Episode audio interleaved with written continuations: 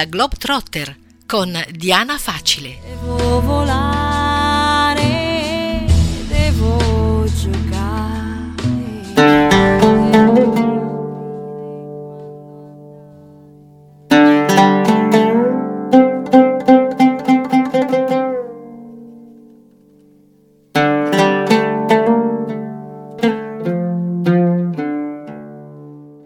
Amici di Radio Francigena, ben trovati da Diana Facile di La Globetrotter in giro per il mondo. Spero di trovarvi bene in forma, che abbiate passato un'estate serena e eh, che, che siete riusciti a fare qualcosa di bello. Diciamo che questa parentesi, mm, che ormai sta diventando una parentesi gigante, ha portato molti di noi a esplorare molti nuovi orizzonti, nuovi modi di viaggiare. Io per prima, che eh, fino ad aprile non possedevo nemmeno una bicicletta, mi sono improvvisata cicloviaggiatrice e ho attraversato l'Italia da Milano a Santa Maria di Leuca su due ruote. È stata un'esperienza incredibile, eh, di cui non parlerò oggi perché qua non si parla di Italia ma si parla di mondo, però se volete ascoltare i podcast li trovate qua su questa radio sotto il progetto Slowly in Italy. Torniamo quindi oggi a parlare del mondo, ci siamo lasciati a luglio con una puntata doppia tra l'altro sul Sud America, in particolare sulla Colombia che è il mio paese del cuore, quindi oggi si riprende il giro e si torna in Asia e ho deciso di riprendere eh, parlandovi del Libano, in primis perché è un paese che io ho amato alla follia e dove un giorno o l'altro tornerò,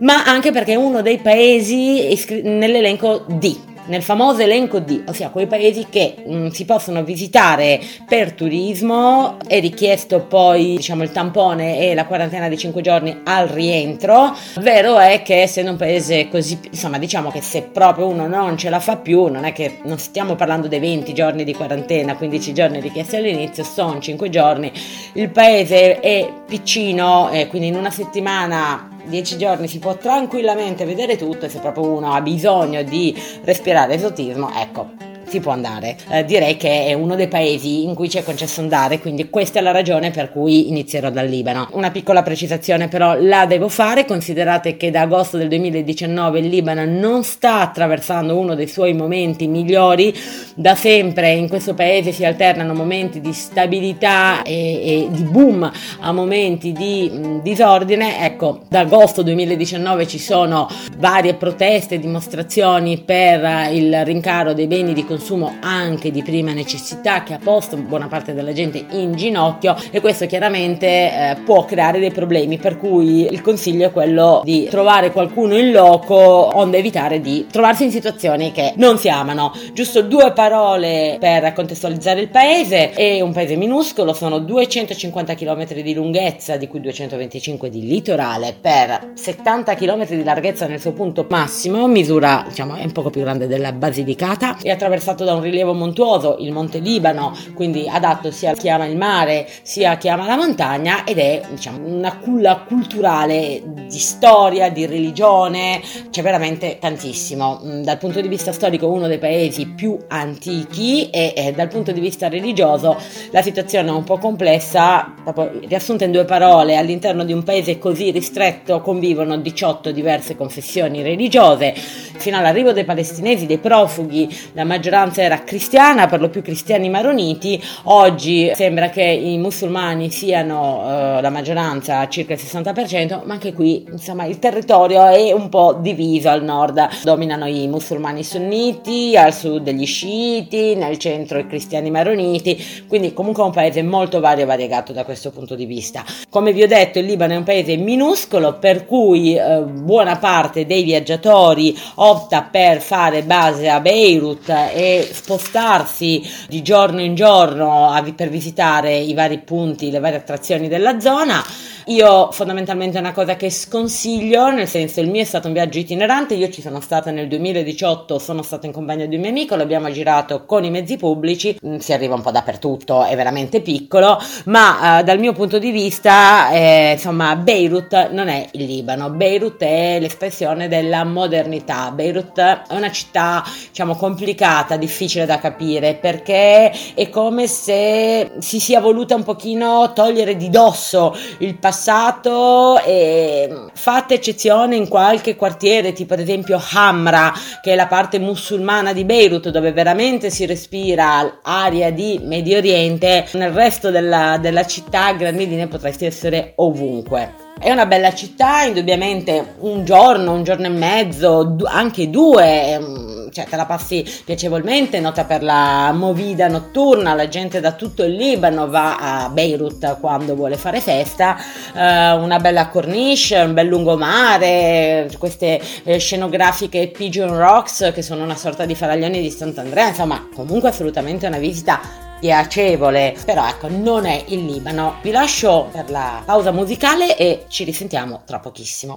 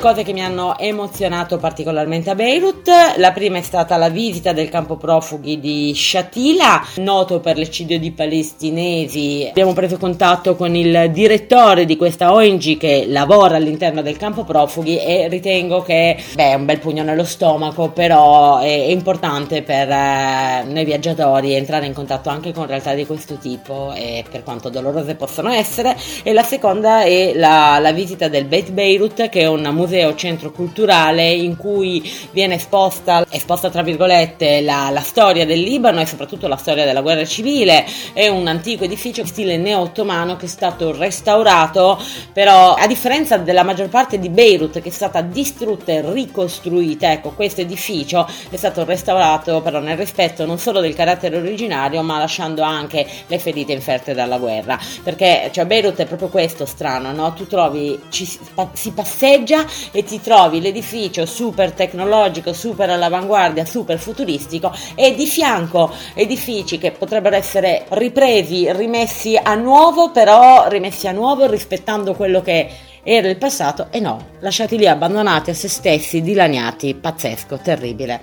Usciamo da Beirut, ci lasciamo alle spalle Beirut e possiamo dirigerci a nord o a sud, dove si trovano gli altri due grandi poli cittadini del Libano. A nord abbiamo Tripoli, maggioranza musulmana sunnita. Allora non è una visita imperdibile, la città in sé non ha granché da offrire. Io ho, ho gradito molto la visita perché sono stata ospite all'interno di una casa abitata da medio orientali, siriani e libanesi e quindi chiaramente sono entrata un pochino dentro l'atmosfera e ok, l'ho adorata, però la città in sé non ha nulla di particolare, a differenza del sud dove si trovano Tiro e Sidone che sono città antichissime, meravigliose, a maggioranza sciita, sono praticamente a pochi chilometri di distanza l'una dall'altra, entrambe affacciate dal mare, da una parte abbiamo Tiro, regina dei mari, con questi porti che furono in passato grandi porti commerciali, a Tiro si trovano dei siti archeologici che sono stati iscritti nelle liste del patrimonio dell'umanità,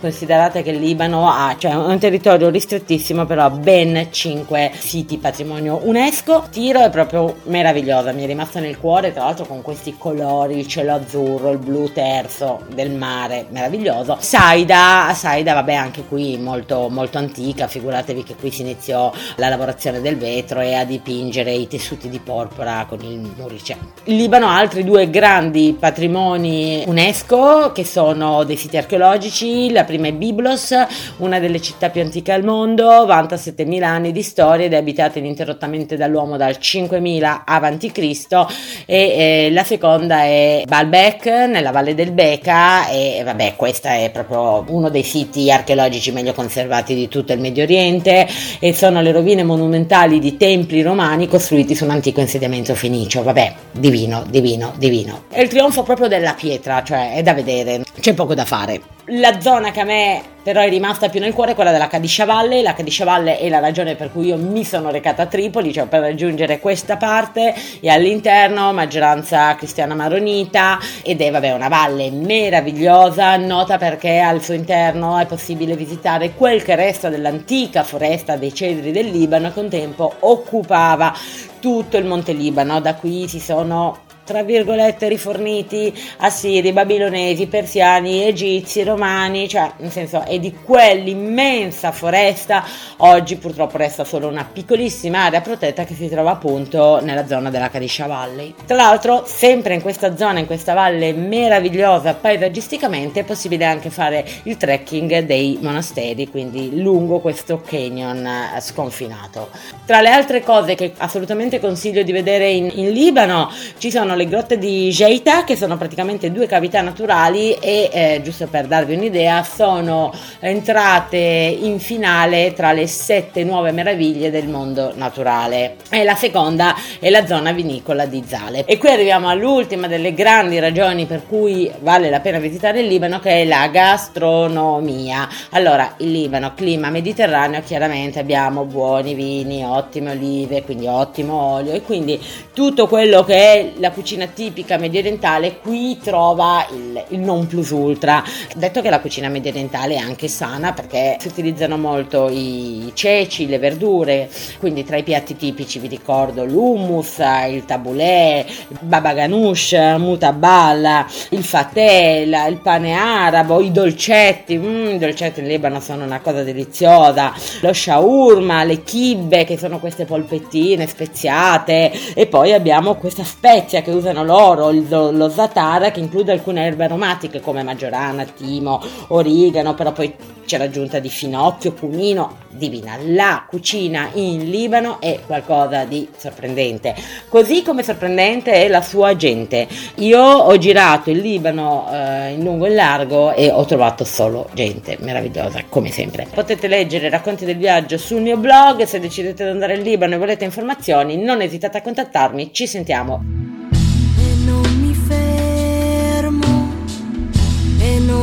Non